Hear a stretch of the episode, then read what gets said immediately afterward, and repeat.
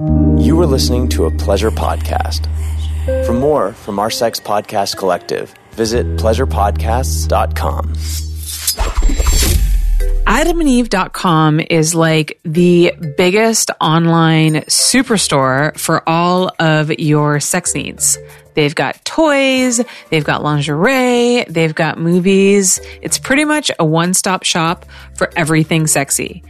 Now you'll get 10 free gifts when you order one item something for her, something for him, something you'll both enjoy, and six free movies, plus free shipping.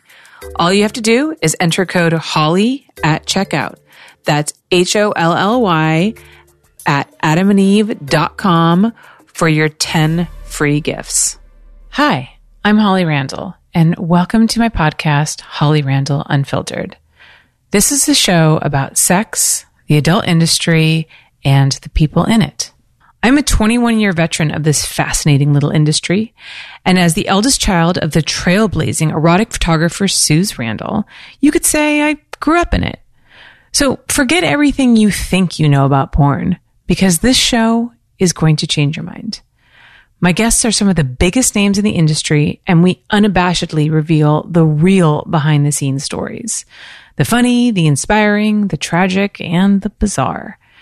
Everyone has an opinion about sex work, but few people actually listen to the sex workers. So sit back and prepare yourself for a podcast which is honest, raw, and unfiltered.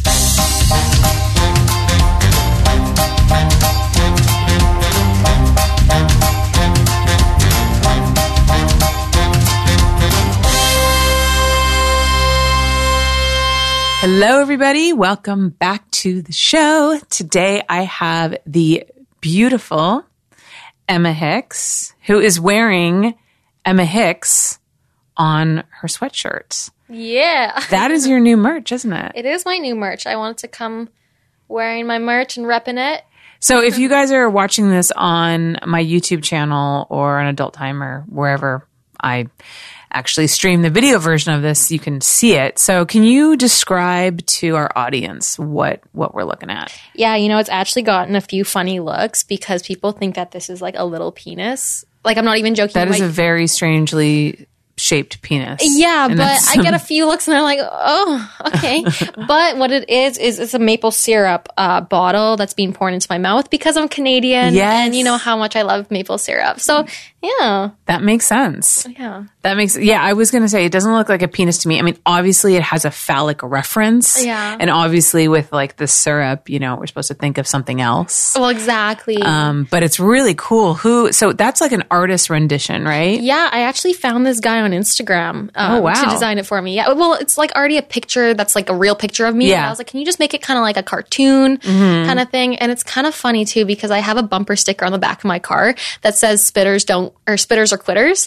and so when people drive by me, they'll like because I have a really high seat on my. If they see this, they're like, "Oh my god, she's such a hoe!" Like, it looks so sexual. I love it. There's actually something about taking an actual photo and making it into an illustration that for some reason, I don't know what it is. It may, maybe like the fact that it's less realistic makes it easier to market to people. That's true. I've actually thought about taking my logo for this podcast, which has a picture of me, which is granted is a sexy picture of me and may as well be an illustration. It is so photoshopped, but I feel that it's it's a little much. Like I wouldn't want to wear that on my shirt. Also, I wouldn't want to wear a picture of myself on my shirt. That'd be weird. But there's something about if I made that an illustration, I feel like it would be.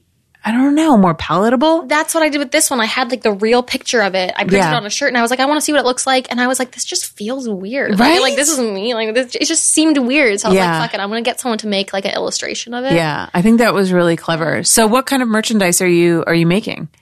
Um, just sweaters, t-shirts, uh, phone cases, and there's like I, this blue is like I have like a whole bunch of different colors. There's like pink, yellow. Okay. Yeah. So, is it all the same picture with a different color circle behind it? Yeah. Awesome. Yeah. And where can people buy this merch? Shop.spreadshirt.com slash Emma Hicks.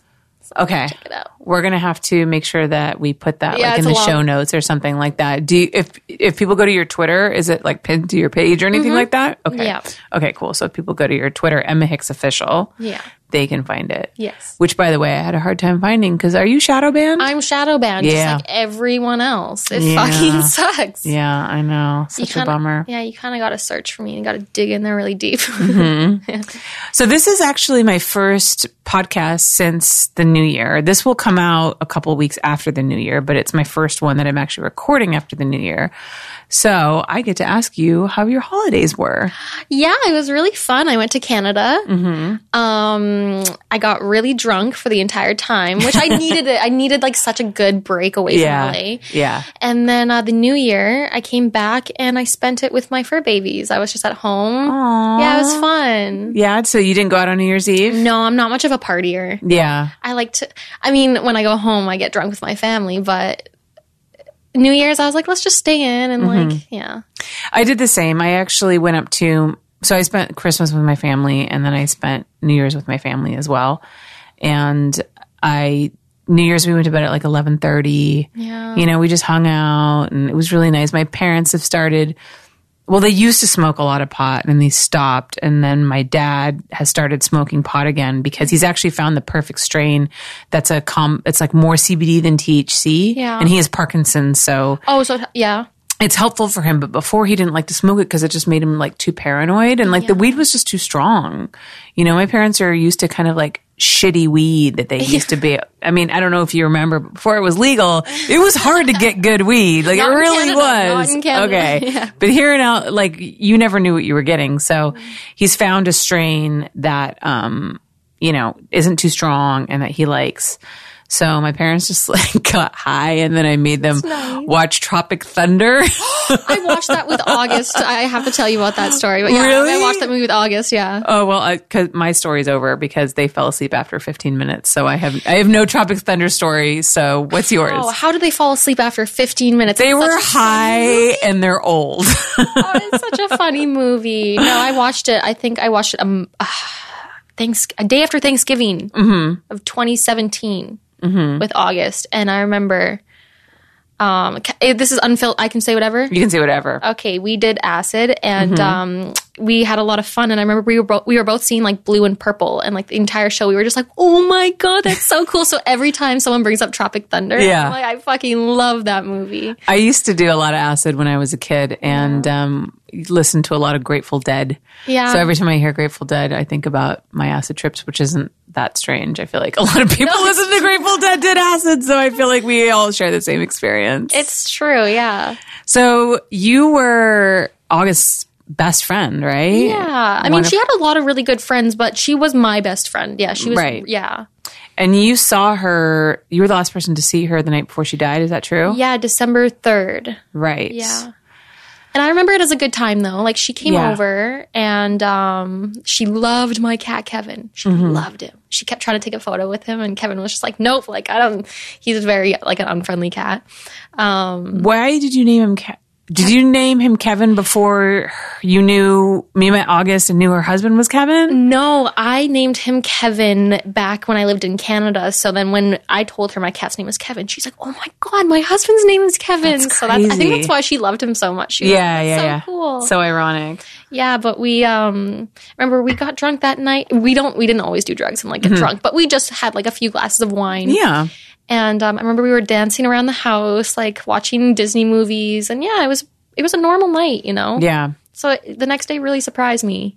Yeah. I can imagine. Yeah. How, I mean, I, I know that I was completely floored when I found the news. I actually didn't believe it. I was pretty sure somebody was playing a joke on me. Yeah. Um, I obviously didn't know August as well as you did, but you know, I worked with her a lot and she was one of my favorite girls. Yeah. And she always seemed so happy. And I actually missed that whole um, dialogue that happened on Twitter with the, you know, that whole blow up that people blame as being responsible for her suicides. I actually didn't even see any of that. I remember seeing it sort of in passing as I was scrolling through Twitter. I think I saw her say something where she was defending herself, but I just thought to myself, oh, you know, here's I, I see porn stars defending themselves for what they say and what they think and what they do all the time. Well, it's always like a come and go passing thing, you know? Yeah, and you know, there's always trolls who are Yeah. like telling you you're a horrible person or whatever.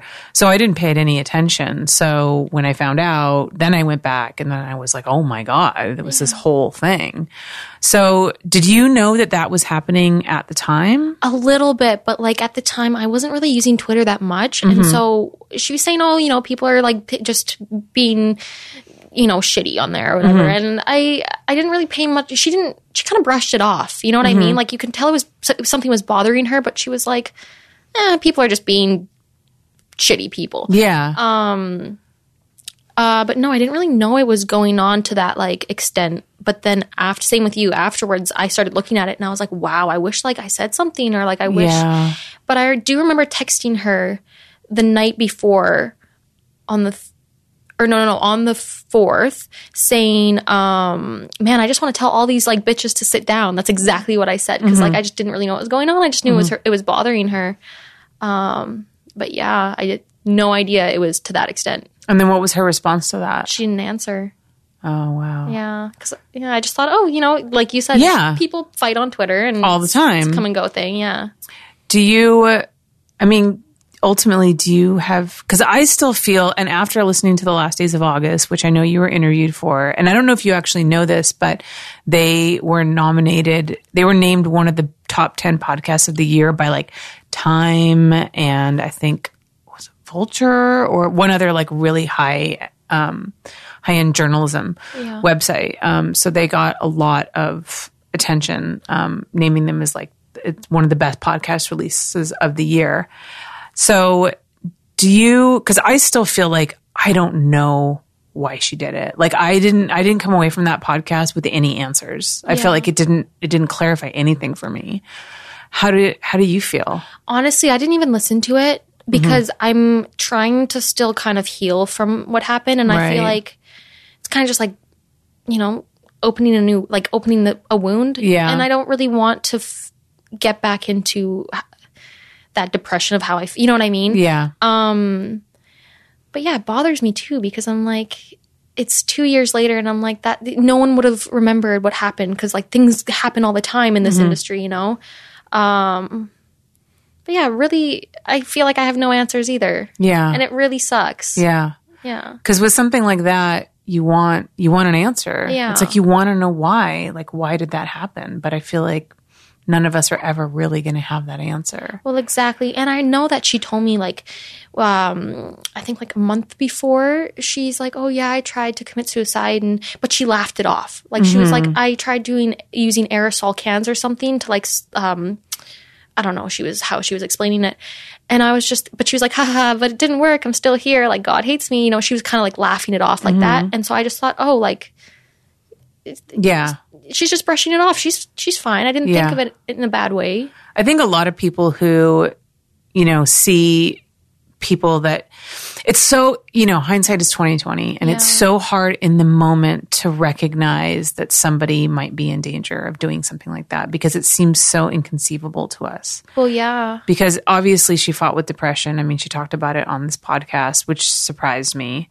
Uh, I didn't know that she dealt with all of that depression, but it seemed to me like it was something that she was dealing with and that she was coming out on top because people deal with depression all the time. Yeah. This is not an unusual thing. she she she buried it, but she also like laughed it off. She she, she Yeah. had to make it a uh, something you could laugh about. You Yeah. know, if you read her tweets, her past tweets, it was like she would say something that's kind of like a cry for help, but just laugh it off, and Yeah. no one really took it seriously because it was just funny old like you know what it's funny August. Yeah, it's a, a prime example of people who use comedy to mask their pain, which is what a lot of comedians do, actually. Yeah. A lot of comedians are really miserable. I didn't know that. I was like, oh, that's funny. They love comedy. no, lying. they're they're they're often. I mean, there's a lot of cases of comedians who commit suicide as well. It's not that uncommon. Wow. So, um, you know, or have serious drug problems. But comedy is is something that a lot of people use to deal with pain. I think we all do that to a certain Yeah. extent. You know, yeah. So But yeah, I just wish that we caught the the signs before. But you, you just never know until it's too late. yeah, But yeah, I miss her a lot. yeah. I know. I I can. I miss her too. yeah. Um, is there anything that you feel like is maybe like a tiny glint of a silver lining from this? Do you feel that maybe we learned something from her death? I wanna I want to say yes. Um, but I still see people fighting on Twitter and trolling each other on there and um I just feel like it was a really sh- shitty thing. I can't Yeah. explain I can't, you know. Yeah. I and maybe I it's just the t- my tendency to always try to look for something positive, but I feel that since then people have been more open and receptive to and obviously not everybody. You're always going to have trolls. People are always going to be unkind. People are always going to be hateful. That's just the world. Like that's mm-hmm. never going to change. But I do feel like I've seen other performers kind of step up when they see a girl who's struggling or a cry for help. I know that I've had girls reach out to me and say, Hey, so and so is struggling. Can you contact them? I know that Pineapple Support. Yeah, that's y- good, You know, which is a resource for mental health and awareness in our industry. I feel like has kind of risen up out of the ashes of August's death. And obviously there was there was other people who, you know, encountered um, there was other deaths at this, in the same year. It was a terrible year. It was yeah, that was a terrible month though. Yeah. Like, but no, a lot of good has come out of it, and I don't want to say like you know, Yeah. but definitely a lot of performers are saying how they feel. And I remember it was like the whole year people would say, "Hey, I have like this mental illness," and like I Mm-hmm. have, and they were they felt okay to talk about it, and that's something that was really that was good that came out of it. But I mean, no one should have to die for No. people to. No, absolutely not. Yeah. Yeah. I don't think that any amount of social awareness um, can ever make up for you know the loss of her. Yeah. So But I am happy though that that people are speaking up and yeah. asking for help instead of just dealing with it and covering it. And Yeah, because that's that's the hardest thing, and there's a stigma um, around mental health in our industry and in the world in general. And I feel like we're only now just starting to talk about it and starting to accept it. Because before, you would, you know, so often ridicule people who had mental problems. It's such an easy thing to do to kind of brush people off and be like, "Oh, they're crazy." they're crazy. Yeah, and Yeah. they need to go to an asylum or something. It's Yeah. Mm-hmm. like no, like actually, a lot of people have mental illnesses, and it's it's. I don't think it is normal now to to talk about it. Yeah, I think it's normal to talk about it. And I think, um, but I do think there's a severe lack of resources for it in this country. And, you know, a lot of times, and it's just one of those interesting things that can be a combination of so many different things. It's not always like a childhood trauma or, you know, growing up in a, a emotionally distant family or, or whatever the case may be. But a lot of times it's just brain chemistry. You think Yeah, absolutely. That's why like a chemical imbalance or something? Uh, yeah, exactly. Oh, okay, okay. Yeah, yeah, like a chemical imbalance in your brain, and that's why um, certain medications work really, really well for some people. Yeah. and but not for everybody. And I think it's just one of those things that you know you spend a lifetime untangling. That's true. And I'm not a psychiatrist, so I don't know for sure. You know, I can't sit here and say like this is what mental illness is. no, I'm smiling a little bit because I just I realized um, we're talking about like chemical imbalances, and I'm like I've missed like four antidepressants in the last like week, so I'm like ah, I gotta get on that. so you understand? oh yeah, I understand for sure. I understand mental illness and depression and Do you feel like those antidepressants help you? Oh, for sure. But Yeah. I just went to Canada and I didn't bring my prescription. yeah. So, you know, like, I know that I'm a little off, but I know I'm going to bounce back up. That's just how it goes because I've missed them before. It's kind of like missing birth control. Your body is just off a little bit. Yes. It goes back to normal. Yeah. But um, yeah, I've dealt with depression since I was maybe 14. And um, I'm diagnosed bipolar, um, borderline personality dis- borderline personality disorder. That's a tongue twister for me. Yeah. Um, what exactly does that mean? Borderline? personality disorder. I've heard that used a lot, and I feel like I've never fully grasped what it means. Honestly, I'm still learning. Um, it's like I have mad mood swings. Okay. Um, that I'm learning to control, but I'm like, on, and that's different than being bipolar? I don't know what the difference. Or does like a bipolar disorder lead to a borderline personality? dis- Maybe- like, is the personality disorder a result of being bipolar? Honestly, I'm not sure, but I remember because I remember I was diagnosed when I was like 14. This all like came about when I was like a t- like turning into a teenager and going crazy. Um, but borderline personality disorder like has a lot to do with like um, like self image. Um, what else? I mean, I wish I could just bring on my phone and like tell you because I'm, I'm I have no memory. But uh, we are going to have a studio one day where we're going to have a screen, and Ernie's going to Google shit so that we can actually know what we're talking about, right, exactly. Ernie? We'll like list them off right that here. is going to happen. But yeah, no, borderline personality. It's just a, it's just mood swings. But um, you know what? You know what I'm going to do? I have Do a it. portable computer right here. I'm going to look it up. We're going to we're we going to learn screen. we're going to learn something today. But yeah, I've dealt with it since I was 14, and I'm learning to manage it. Mm-hmm. Um, but I didn't really go on meds until I was maybe 17. Yeah.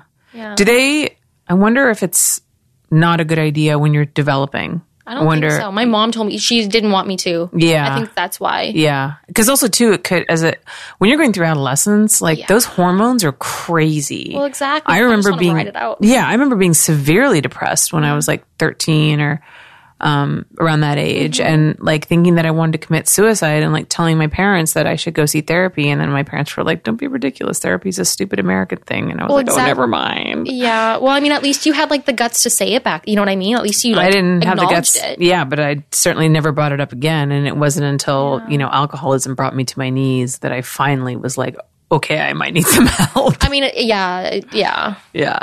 So, okay. Um, borderline personality disorder is characterized by an intense fear of abandonment, extreme bouts of anger, and rapidly shifting moods. Um, and then it goes uh, estimated that more than 14 million American adults experience it. See, it's not that. It's pretty common. It's, so it's complicated because it rarely stands alone. Um, people with borderline personality disorder often struggle with co-occurring disorders, including substance abuse, understandable, eating disorders, anxiety, bipolar disorder, um, and other personality disorders. So yeah, so I think it seems to me that, and I don't know exactly what the difference between that and bipolar is. Yeah. and we won't go into like a whole medical Yeah. research. We're- we're the new thing. doctors. The- Yeah, yeah. exactly. If someone's a psychiatrist and they listen to this show and they want to tell us, um, feel free to to let me know. Join us next time. Join us next time on Holly doesn't know shit about mental health. right there with you. oh my god. Okay, so let's move on to something a little bit more lighthearted. yeah. Let's talk about um let's talk about your situation with Jimmy Lifestyle. Oh my god. One hundred percent, not necessarily more lighthearted, but I feel like we could can laugh at this up. a little bit, right? Mike Quasar said you guys talked. Didn't you talk about this on here? Oh yeah, He brings that up every time. I was on set with him like two days ago, and he's like, "Yeah, Jimmy Lifestyles on the Holly Holly Randall podcast." I'm like, "Thanks, bud." Well, because okay, so for those of you who don't know, um, do you want to tell the story? Uh, Do you want me to tell the story? tell the story, Okay. I'll just do like a real quick recap. So Emma and um, you and was it Emma Starletto? Mm-hmm. So two Emmas. That's fucking confusing. I know. We're on a shoot for Jimmy Lifestyles for what VR bangers? Wang Wanks. VR. Wanks. Okay, Wankz VR. I, I don't know any of the VR companies. Um, and it was a St. Patrick's themed shoot. And I guess the concept was that Jimmy, who is playing a leprechaun, um, and walking around on his knees with a terrible, what was it, Irish accent? Yeah, yeah, right? Because leprechauns are Irish. Yeah. Yeah, not Scottish, Irish, right? I think it's Irish. Okay. Um, So, and he was supposed to have gifted the male performer with um, these two golden girls at the end of the rainbow. So, I think it was in the part where he was giving you to the male performer, the two of you, that he expressly told you that he was going to. Because with the thing with VR, you only shoot from one angle, right? Because it's supposed to be like a POV virtual reality thing. That he was going to lift up your skirts and pretend like he was like licking your butt or kissing your butt or something like that. Yeah. But he wasn't actually going to do it. Yeah. And then he went ahead and actually licked your whole ass crack, right? Yeah, my asshole. Yeah, he stuck his tongue in Emma's asshole. Yeah, and um, both Emmas actually. Yeah, both I think She got it more because I definitely cut it off. I was like, "Whoa, there, buddy! Like, Yeah. slow down there, Buckaroo." And if you watch the footage, you can kind of see you like move away, but it's trying to stay in character. Well, because I did a okay, so I'm gonna kind of explain why I stayed in character. Because one time I did a scene and um, I said, "Hey, you don't have to cut, but it looks like this guy has." Blah blah blah on his dick, and um, they didn't cut that out, so it's all over Pornhub. And um, I, I guess you're gonna look it up now, so whatever. I don't know, but um, so they left it in. So now after that whole like Oh my god, that editor should be fired. he did get fired. I know. So after that, I'm like, stay in character. So when Jimmy licked my butt, because he's a director, you're not supposed to, if he's not on my call sheet, no one's going to be licking my butt except for the male talent. Wait a and minute. The female talent. So I'm not supposed to lick people's butts when. Holly, you can lick my Oh, okay, okay. consent here. but he uh he licked my butt and um it wasn't even the act that really got me upset. It was that like there was no he didn't apologize once once I called him out. Mm-hmm. You know what I mean? And um He probably wasn't expecting you to call him out well no. because he no because I I- from what I from so when you posted this on Twitter, there was so many girls who came out and said, "Oh my god, I've had similar experiences with this guy where he knowingly violated my boundaries." So clearly, this guy has a history of pulling this bullshit. Yeah, like over 20 girls too. Yeah. So I'm like, I'm not making this shit up. And Yeah. like, I knew I wasn't in the wrong, but the only reason like I really went to Twitter to post about it and like make those videos and I knew like I was crying hysterically, but I was so upset that he wasn't listening to me Mm-hmm. or acknowledging how I felt. So I was like, fuck it, I'm just going to go to Twitter where I'm going to feel heard. And I definitely felt heard because Mm-hmm. Yeah. everyone jumped in, which Yeah. was good. Yeah. Um, and how he's still working Is he blows my mind. Yeah. for the same company? Yeah. Blows my mind. like it's and i've heard from several people too that like all he does is sit around and just smoke weed I got I went home after that set Yeah. and I was unpacking my bag and what did I find? A like a nug of weed on my shirt and I'm like he smokes so much weed that like a he's just dropping it everywhere I'm like, what like a fucking trail of breadcrumbs Exactly. So yeah, he just smokes weed and does nothing. It's just i don't know if it's people like that who treat this job like it's a party and that feeds into what a lot of people's automatic assumption of what the adult industry is like that we don't take our job seriously that we sit around and we party all day and then we like fuck each other after the scene and it kind of it makes me kind of crazy you Well, yeah, know it's because it's not like that Yeah. at least it's not like that for me and it's not like that for a lot of directors that i know Yeah, it's starting to. When I was newer, I felt a lot of like the newer, the companies who hire the new girls are still kind of like that, you know. But the more Mm-hmm. Yeah. professional, like you and like the, you know, just more professional companies, they definitely take their job seriously. Yeah. instead of sticking their tongues up people's assholes. I will say though that one of my favorite phrases of the year did come from that experience, which was going full leprechaun on somebody. Oh, I've heard that so many times on set. I'm like, oh my god, and I it, started this. it, it is, and it basically means like essentially what, like just I don't know what exactly does it mean. It just means like violating someone's boundaries. violating someone's Yeah. boundaries. And it's not like I'm saying like, oh, he. It's I get t- okay. I get tongues up my ass all the time. It's my job. Okay, Right. It's just the fact that he said, "Okay, I'm going to pretend," and like I I'm not attracted to Jimmy at all. Like he's Yeah. Mm-hmm. a director, and like I'm very professional with directors. And um, even though I told you, you could.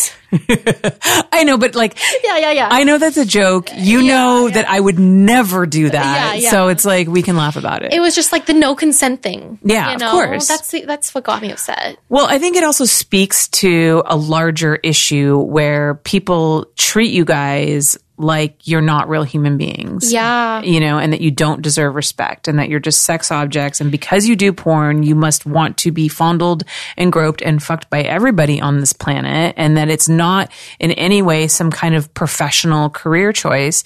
And so people can treat you how they like and you have no voice and you have no say and you have no humanity. Well, exactly. And that's the frustrating thing. Yeah, it just makes our industry look like shit too. You know what Yeah. I mean? Like it's people like him Yeah. Going full leprechaun. It's, not cool. And, and also too, and the only reason that this is something that, and like what makes this even worse or better, depending on how you look at it, but is the fact that he was dressed like a leprechaun and like the whole scene is like a ridic- so ridiculous. so stupid. So it's just like this intense, like serious boundary violation happens within the context of this like ridiculous scene. Yeah. Kind of makes the whole thing, I don't know. And I was super, super upset about it. Like Yeah. I was like, because it got to the point where I was just, it was. I felt like, oh my God, like directors aren't going to hire me anymore. And like there was a few sets where like I would get on set and they would, they would used to joke with me and then they were like, let's not joke with Emma. Like, Mm-hmm. you know, so they would stop joking with me. Um, and that's over now. Thank God. Like, the, Yeah. you know, but it was upsetting, but some good came out of it. I was number one searched in March for St. Patty's Day on Pornhub. So, so the scene was never released though. So p- people were still searching me on Pornhub, um, in March because that's when St. Patty's Day was. But, um, Someone's got to like do a St. Patrick's Day scene with you now, like a good one, and then like use that searchable traffic, like Well, cash in on that. Yeah, so I try to look at the good. So there Yeah. we go. But yeah, no, I was super upset about it. Of course. Um, now I look back and it's I don't want to say funny, but it is funny. But you can laugh at it now, but like with the understanding that it was a serious matter. it was because it was like, what if something else happened? And you know what? A lot of girls did come out and say stories that happened with him and also different directors. Mm-hmm. So that's really good. yeah. That's really good. No, I agree. I think that your story, along with even you know August's story um, about you know the the boundary violations that she experienced with you know some people, and a lot of other girls who've come forward has has really kind of created this movement, and I think this has all been fueled by the Me Too movement as well, where it's we as producers and directors have come to recognize like how important boundaries and consent are. I've I feel like I've always been um, respectful of that. I mean, I hope so. I've never had anybody like say anything to me or to anybody else, as far as I know, about that. But um, you know that it's just like you know, it's important to consider how you guys feel. And it's Yeah. important to recognize you as a professional, you know, actress or actor. And yes, you're having sex, you know, on camera, but that doesn't mean that you don't have boundaries and that like you shouldn't be heard and that you shouldn't be able to establish those boundaries and that they shouldn't be respected. That's true. And I feel like that's something that people never really thought about that much before. Um, directors, especially, especially when the industry was more of a male dominated industry. There's a lot more women working behind the scenes now, which I think has helped. But I think that it's really brought to light something that, that needed to come to light. exactly. That's uh, that's what I think too. Um, yeah. Because even now, and and again, like I said, I've never had a problem on set before, but even now, I'm so much more conscious about checking with girls to make sure that they're okay with the scene that we're doing and having, you know, the performers speak to each other about their boundaries. That's a big thing too. Is after the this whole Jimmy Lifestyles thing happened, Mm-hmm. um, I noticed that a lot of companies are doing um, the consent form. Or, um, is that what they're called? The consent forms or the the boundary forms? You know what I'm talking about? Yeah. Um, like a checklist of what you're okay with and what you're not okay Yeah, with. your no list. Yeah, exactly. Um, and that's really good. So I feel like after that, um, a lot of companies are taking this seriously. Which Yeah. is a good thing. No, I think it was, and you know, it's always got to be some kind of like horribly upsetting um, situation that is going to bring about changes like this. You know, like changes never generally happen unless there's some big blowout Yeah. and there's some big, you know, social movement that involves a lot of people pointing out the fact that like this is not okay. Yeah. And we need to do something about this. Yeah. So, as kind of shitty as your experience was, I feel like it's definitely been a building block to a better a better work environment. I think so too. Yeah, it was shitty at the time, and I was like, "Oh my god, Yeah, I'm never gonna get over this. Like. I'm never gonna get hired again." It was really scary, actually. Yeah. And then I actually started to get hired more because people were like, "We respect that you spoke out," and Right. you know, and yeah, I did notice a change on set. People Yeah. were more professional, and like the unprofessional people are starting to get no- noticed and kicked out super fast. Yeah, absolutely. Yeah, and that's the power of social media. I mean, there's a lot of negative things about social media. Um, I think you know we can all think about what those are, but there are also positive things. You know, where people can come together and and you know really like move um, move a, a situation forward and and really try to make things better for everybody. That's true. So, okay, we're going to take a quick commercial break where I am not going to go full leprechaun on Emma, but you won't know because unless you're watching this live on my Patreon and then you will see what may happen during the break. It won't be. It, it will be nothing. I'm very sorry about that. Um, and uh, yeah, we'll be right back. Holly Randall Unfiltered is brought to you by mygirlfund.com. Sometimes it's hard to meet sexual partners in real life, and porn doesn't always offer you that erotic intimacy that you're looking for. Say hello to mygirlfund.com. My Girl Fund allows you to form virtual relationships with the women of your fantasies. Looking for that girl next door? On mygirlfund.com, you can message, share photos and videos, and cam with these women in private. These are not adult stars. They're regular women who want to dirty chat and or share nude content, but on a safe and discreet platform. My Girl Fund allows its female members to control their exposure. They connect with who they want to connect with, control how they want to interact, and decide what they charge for interaction. Everything is negotiated one on one, and since 2009, My Girl Fund has cultivated a community of friendly, sexy women who want to meet you. So, go to mygirlfund.com to sign up and meet the girl next door. She's waiting. Hello, listeners. Do you love this show? Are you thinking to yourself, man, it's so great that Holly gets all this free content for us to enjoy.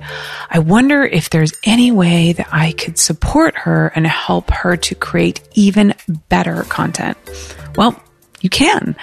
And I'm going to actually give you something in return for your support.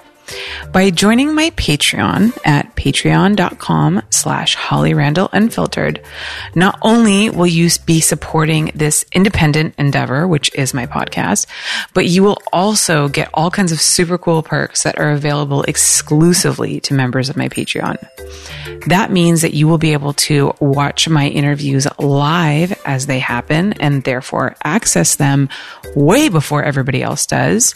You will also be able to get signed prints from my guests.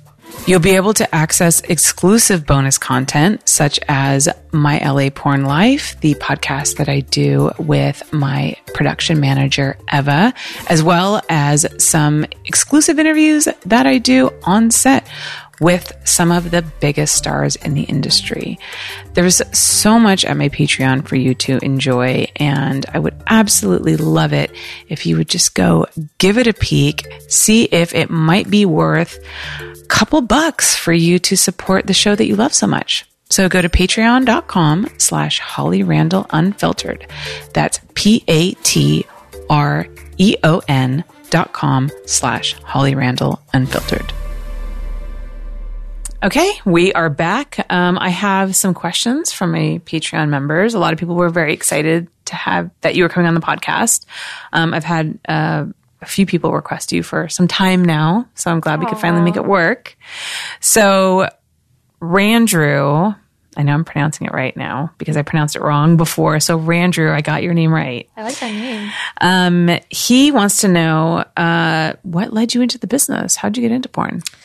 Um, it's kind of a blur, honestly. I was going through a breakup and I was watching a lot of porn, Dani Daniels porn. Uh, yeah, huge. I'm a huge fan of her. Have you ever met her?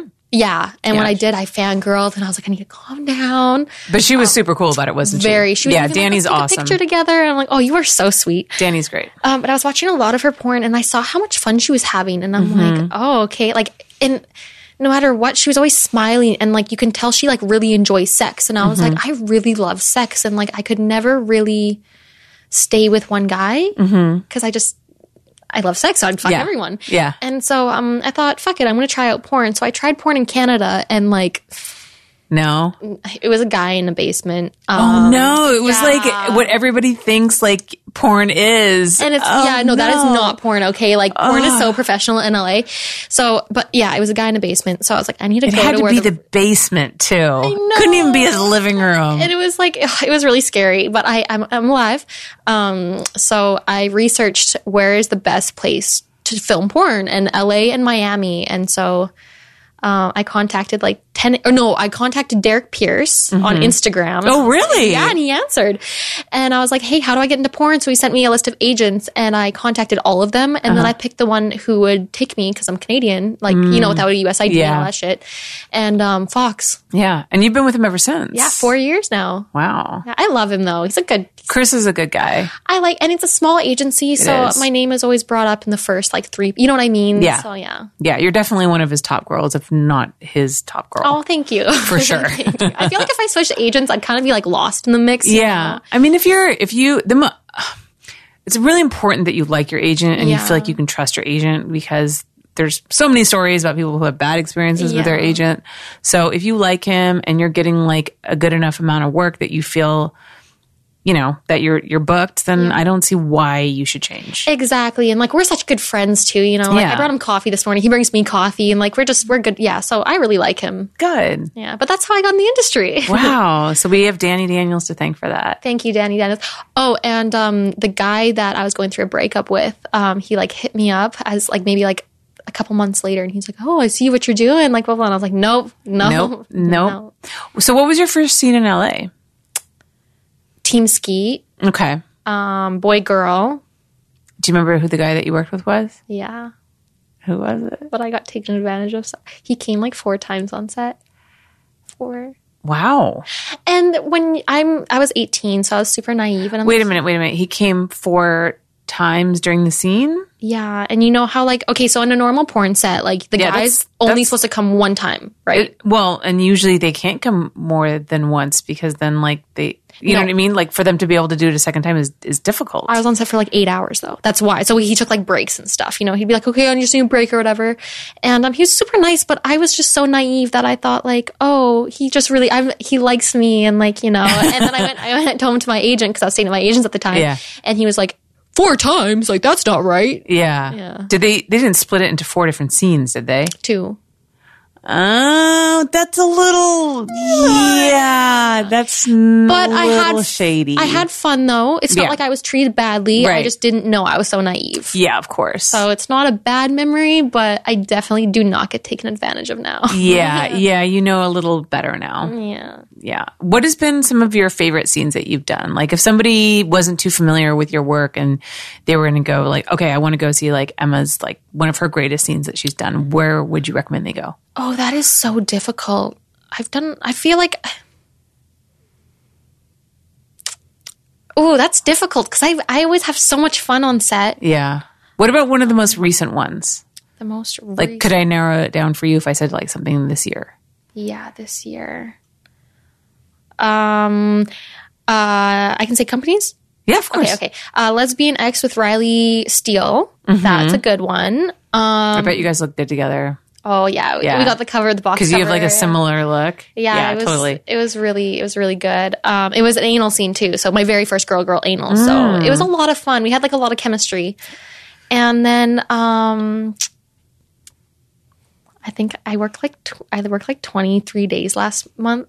So like, I was, So it's like all a it's kind blur. of all blur. Yeah. Yeah. But if I think of one, I'm just going to blurt it out. yeah. Okay. Um, so you are actually now starting to do boy girl anal and DP, right? Yeah. So how is that going? So I love it. Mm-hmm. I did anal my first week in porn because being from Canada, my agent at the time was like, "Oh, she's probably not going to last, so let's just throw her in." You know? like get as much as we can get out of her. Yeah. Exactly. So I did it my first weekend, so it traumatized me. So I'm finally starting to do it again, Mm-hmm. and I love it. Mm. I love it. Anal is something, it's kind of like a Jedi mind trick Yeah. where you have to really be mentally in a certain place for it. Otherwise, Oh. it can be a terrible experience. Exactly. You really have to, and especially with the person you're working with. Yes. Mm-hmm. If you don't trust them, or you know, you're like, well, you're going in like the back door. Where, you Yeah. know. So who was who was your first uh, boy girl anal scene with? The the good one, Mm-hmm. the more recent one.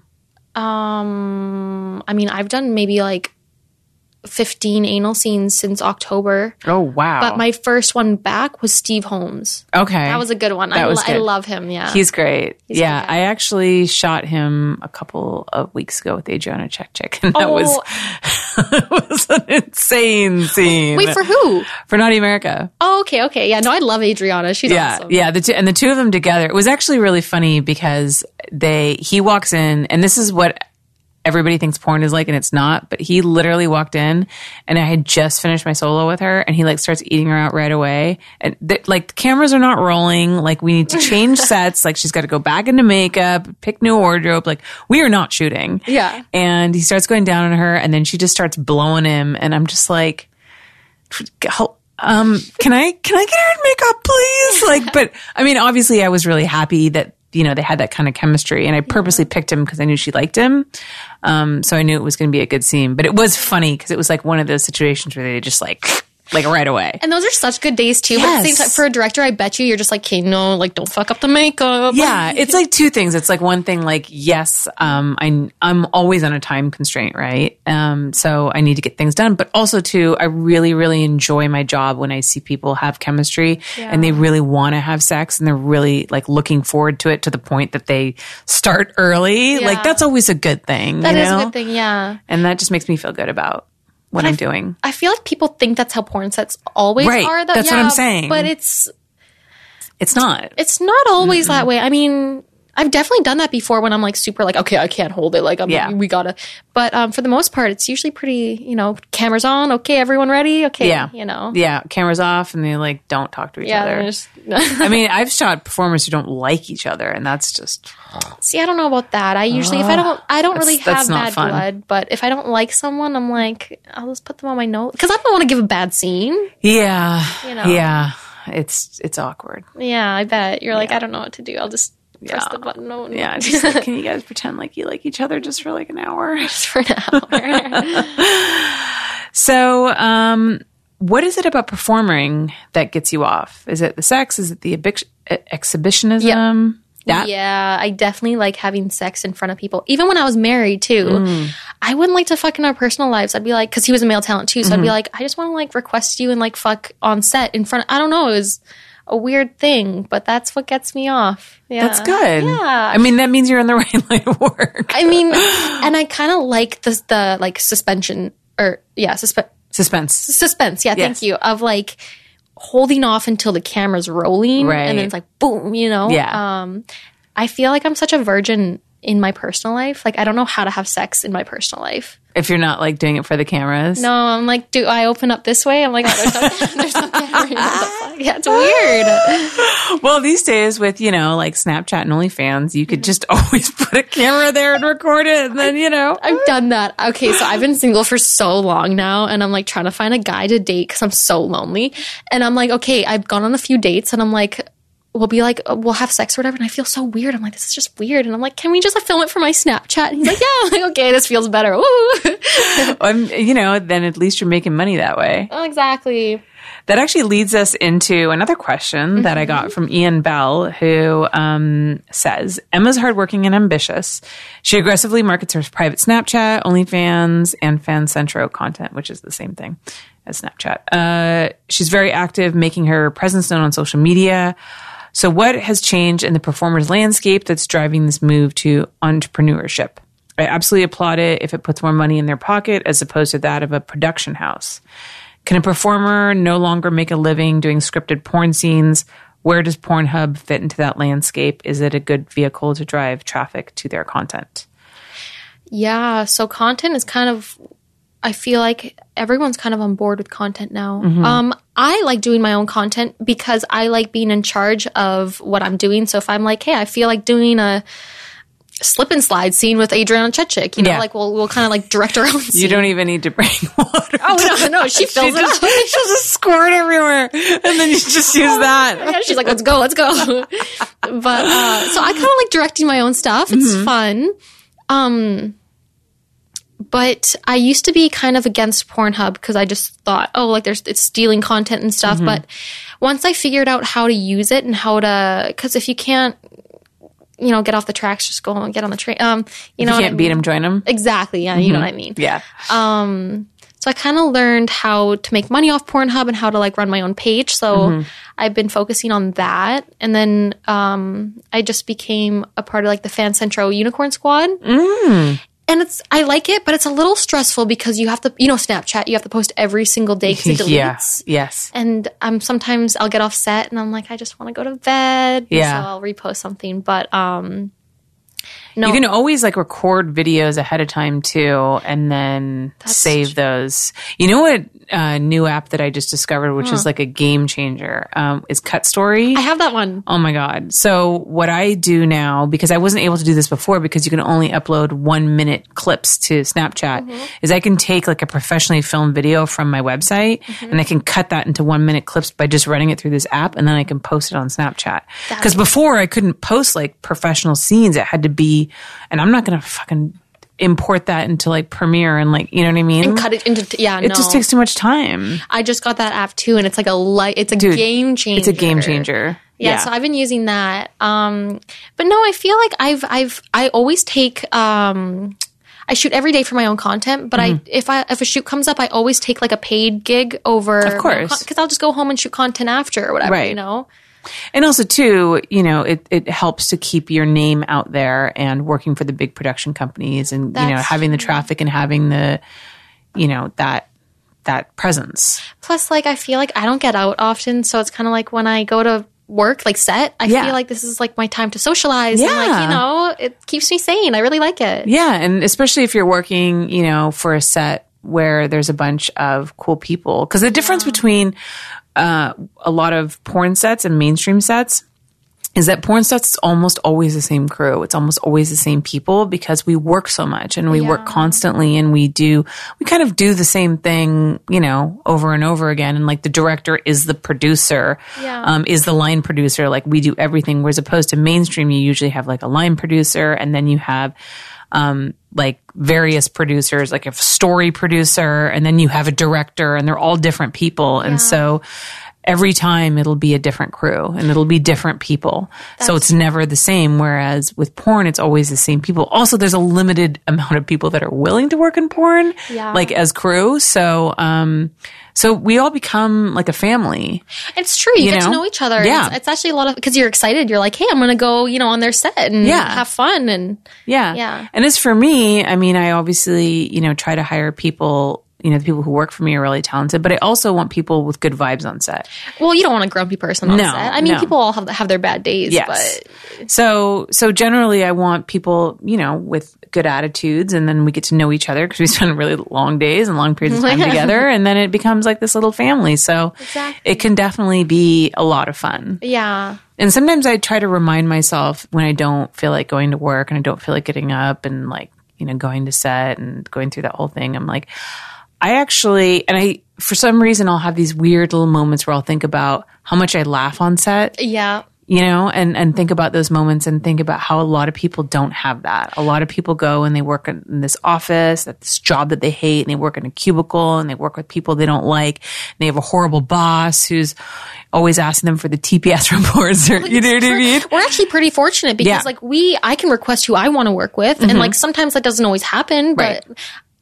I get a choice of who I work with because it's my body, my choice, you know. Yeah. Um. So we're actually pretty fortunate to go to work and like work with who we want to work with. Yeah. And sometimes you know we don't get that choice, but um. Yeah, I rather be working and people look down on it, but I rather be looking or working in porn than a nine to five job that I hate. Yeah, absolutely. And I feel that most people in the industry are are really cool. Like there's obviously there's a few porn performers that I don't like. I have a couple people on my no list, but it's very very rare, but for the most part, I really like everybody. Yeah. You know, I really like all the people that I that I work with and generally they're really cool and when you get like good people on set, it doesn't feel like work. Exactly. Well, it's such a small industry too. Yes. You know what I mean? We get, Yeah.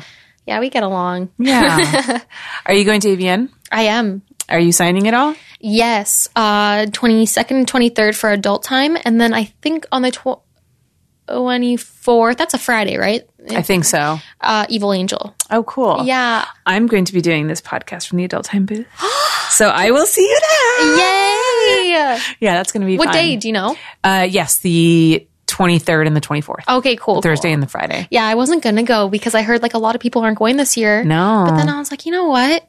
I'm I'm someone who doesn't really well I like people, but I'm like I like when it's quieter, so I'm gonna go. Mm-hmm. yeah. yeah. Well, I mean, there's going to be less booths, but I don't feel like there's going to be less attendees. Yeah, but then where is everyone gonna go though? Oh, the adult time booth? Uh, that's true. That's true. Yeah. Yeah, because MindGeek doesn't have a booth this year. And Lansky? And I don't think he does either, which is weird because those are the two biggest booths normally. Well, that's what I'm saying. Like, Yeah. people, even the models too. Hey, yeah. I mean, I think some of them are going, but they're not going to be like signing at a particular place. yeah, it's kind of fun to get away though. and, Yeah. like It's cool to go and see everybody in one place. it's true. Yeah, You it's know? kind of like a reunion. We're all like, It "Hey, is. How's it going? Yeah. It is. It's like some weird kind of fucked up high school reunion. Exactly. But every year, every year, I always get so sick, Yes. so sick. I know. I know. I think a lot of it has to do with the fact that you are touching so many strangers because everybody wants a picture with you and they put their arm around you and all that kind of stuff. It's true. Do you find that you have issues with people like groping you in a way that you're not cool with? Never. Really? No, and I actually made a joke on uh, my Instagram, and I said, uh, "Who, if you bring me Oreos, I'll let you touch my butt." And that's like uh, for like if you come to AVN to meet me, and Yeah. like they'll like people have brought me Oreos, and they're like, "Can I touch your butt?" And they always ask, and I'm like, "It's so nice." That's so nice. but I've never had a problem with someone just like coming up to me and like you know groping Mm-hmm. me or anything. That's good. That's good. I mean, I know that that has definitely happened to some girls, but I feel like for the most part, the fans are really respectful. Well, didn't like Elsa Jean, someone like spat on her last year or something? I think so. like there's some yeah. How could you spit on Elsa Jean? like how though? She's the nicest girl. She's so cute. so oh she's one of my favorites. I love her. Yeah, it's like who spits on Elsa Jean? So there are some weird people, but Yes. for the most part, it's a lot of it's a lot of good people. Yeah, You know, yeah, but it's just like anything. You always get that weird person. exactly. Yeah. yeah. there's it's not not everyone's going to be you know amazing. It's just it is what it is. Okay, so I have one last question for you from Ian Bell again. Um, what are your words of wisdom on tattooing and other body art? Um, I know that you have regretted some of your tattoos and you've had them removed. I'm gonna say the most cliche thing: Okay. think before you ink. Um, because seriously, I was like 16 when I got my tattoos, mm. and I remember being in high school and being like, I want to be so. My tattoo artist, okay, so he did the one on my side. and He is a ta- good tattoo artist, but like this one, like I just was like, do whatever you want, and you know, Did you? I have a question. In Canada, are you not? Are you supposed to not um, tattoo somebody if they're under the age of eighteen? no, uh, 16 um, is legal age without guardian. Okay, because Whatever it's here, here it's eighteen. Not that that stops people from getting tattooed before they're eighteen, but I'm just, just wondering. No, in Canada it's 16. Um, but yeah, I definitely was like, I just want to be cool. And like when I got the ones on the back of my legs, the bows, Mm-hmm. I just felt like, cause I was very slutty in high school, but it made me extra slutty. Like I would wear like short skirts so like everyone could see these little bows.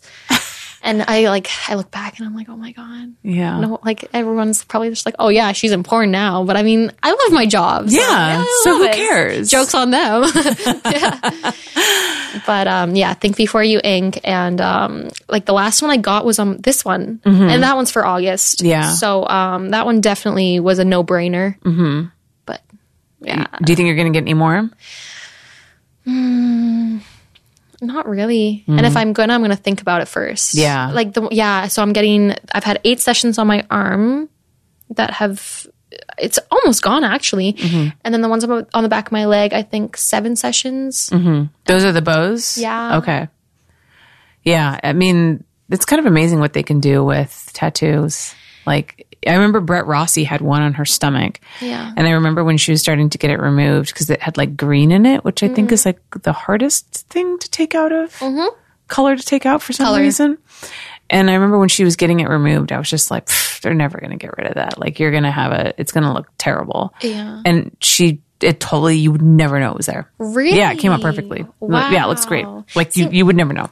Mine just look like. Do you see it? It's it looks like veins, sort of. But I I, mean, do. I'm, I'm white as a ghost because I was just in Canada. But like when I tan, it it covers pretty well. But it- Honestly, yeah, that's very. And you have more sessions on that, right? I have one more. Yeah, Okay, so it's just a waiting game though. You have to wait like twelve weeks in between. That's Yeah. three months. That's a long time. that is a long time. And also, too, when you're shooting, it's got to be kind of tricky. oh yeah, and it looks so.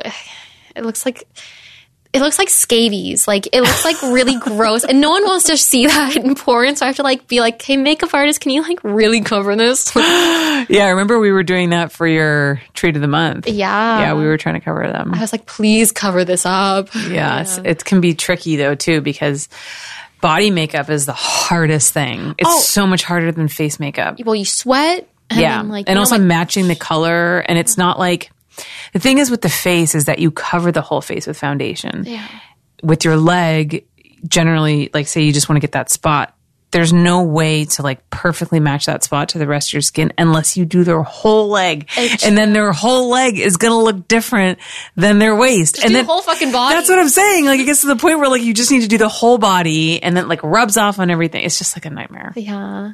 It's a nightmare. But we managed. We Yeah. we managed We to do did. it for our shoot. We we covered it. yeah. Rosalinda's good. Oh, she's amazing. Yeah. And she always has like Dermablend, which is the like skin cover makeup that you want to have. But I feel like if you're gonna watch porn and you see like a little discoloration on my ankle, like and you're complaining about that, than like seeing the sex happening. Yeah, but we all know that people are always going to find something to complain about. There's always yeah. going to be something. Always. Do we have our headphones on the right way? Yeah, do are they on? I had one person complain on my YouTube channel that like we had our headphones on the wrong ears, and I was like, "Wow, you really were looking for something." Yeah, something. Something. Yeah. So before we want to wrap, before we wrap this up, I want to ask you, what do you think is the biggest misconception that people have about porn? I think I already mentioned it, but uh, people think it's very it's unprofessional. It's not a legit job. Um, but it's just as professional as a mainstream as like movies you'd see in theaters. You know. So that definitely. We may not have the same catering budget or the same crew size, but we try to, you know, But it's not like it's Give the it's, same it's a twenty. experience. It's overall a twenty minute movie. You know, it's not Right. like it's an hour and fifty or whatever. That's true. And they also, you know, get like a full day or two days to shoot like, you know, 30 fucking seconds. exactly. Such bullshit. Maybe porn will get there. You know, but definitely, yeah. But people need to start looking at porn mm-hmm. like it's legit because it is, Yeah. and that people were normal. Yeah. I mean, I don't think we're. No, I think we're normal. I think we're pretty normal. I mean, as normal as anybody else. Yeah. I think that people will, I also too think that people will start paying for porn more once they start to realize that it's not this kind of place where, you know, the young and the vulnerable go to die. You know what I mean? true. Like when they start to feel that maybe this is an industry they could support because it's not a victim, a victimizing, you know, industry. And look, like obviously there's always stories about girls who have bad experiences. Um, you know, there's always going to be people who are going to come out of the porn industry and say like that was the wrong decision for me. Um, everybody has their own experience and everybody's experience is valid. But I think that people are more likely to listen to the people who have the stories about what plays into the general public's already biased idea of what porn is rather than people like you who actually say like this is a great job and I really like my job. Yeah. Like that's harder for people to listen to than, you know, Mia Khalifa who's like porn ruined my life Exactly. Exactly. you know yeah. because that plays into like the idea that everybody has about porn like oh she's now justifying what bias i've always had against porn oh, Well, yeah, like people, an insult, like people from my hometown, they'll be like, Yeah. "Oh, well, you're just a porn star." I'm like, "Yeah," and like, what what's the insult there? Yeah, you know. yeah. So it's definitely, yeah, i think it's changing um, but you know like anything it's always slow yeah. so We'll get there, we'll get there get there. Emma, you and me we'll get there just together, together. you and me together all right can you tell everybody where they can find you on social media yeah, my social media is at Emma Hix Official. Um, that's for Twitter and Instagram, and um, in my bio, you'll find all my links to like my merch and um, my Snapchat and everything. Fantastic. And then I think this comes out like after two weeks. Does it come out after AVN? Or does it come out right before AVN? Or does it come out during AVN? Ooh, I think this might come out during AVN. When's AVN? AVN's like the 23rd, 24th, 25th. Yeah, it's coming out the 22nd.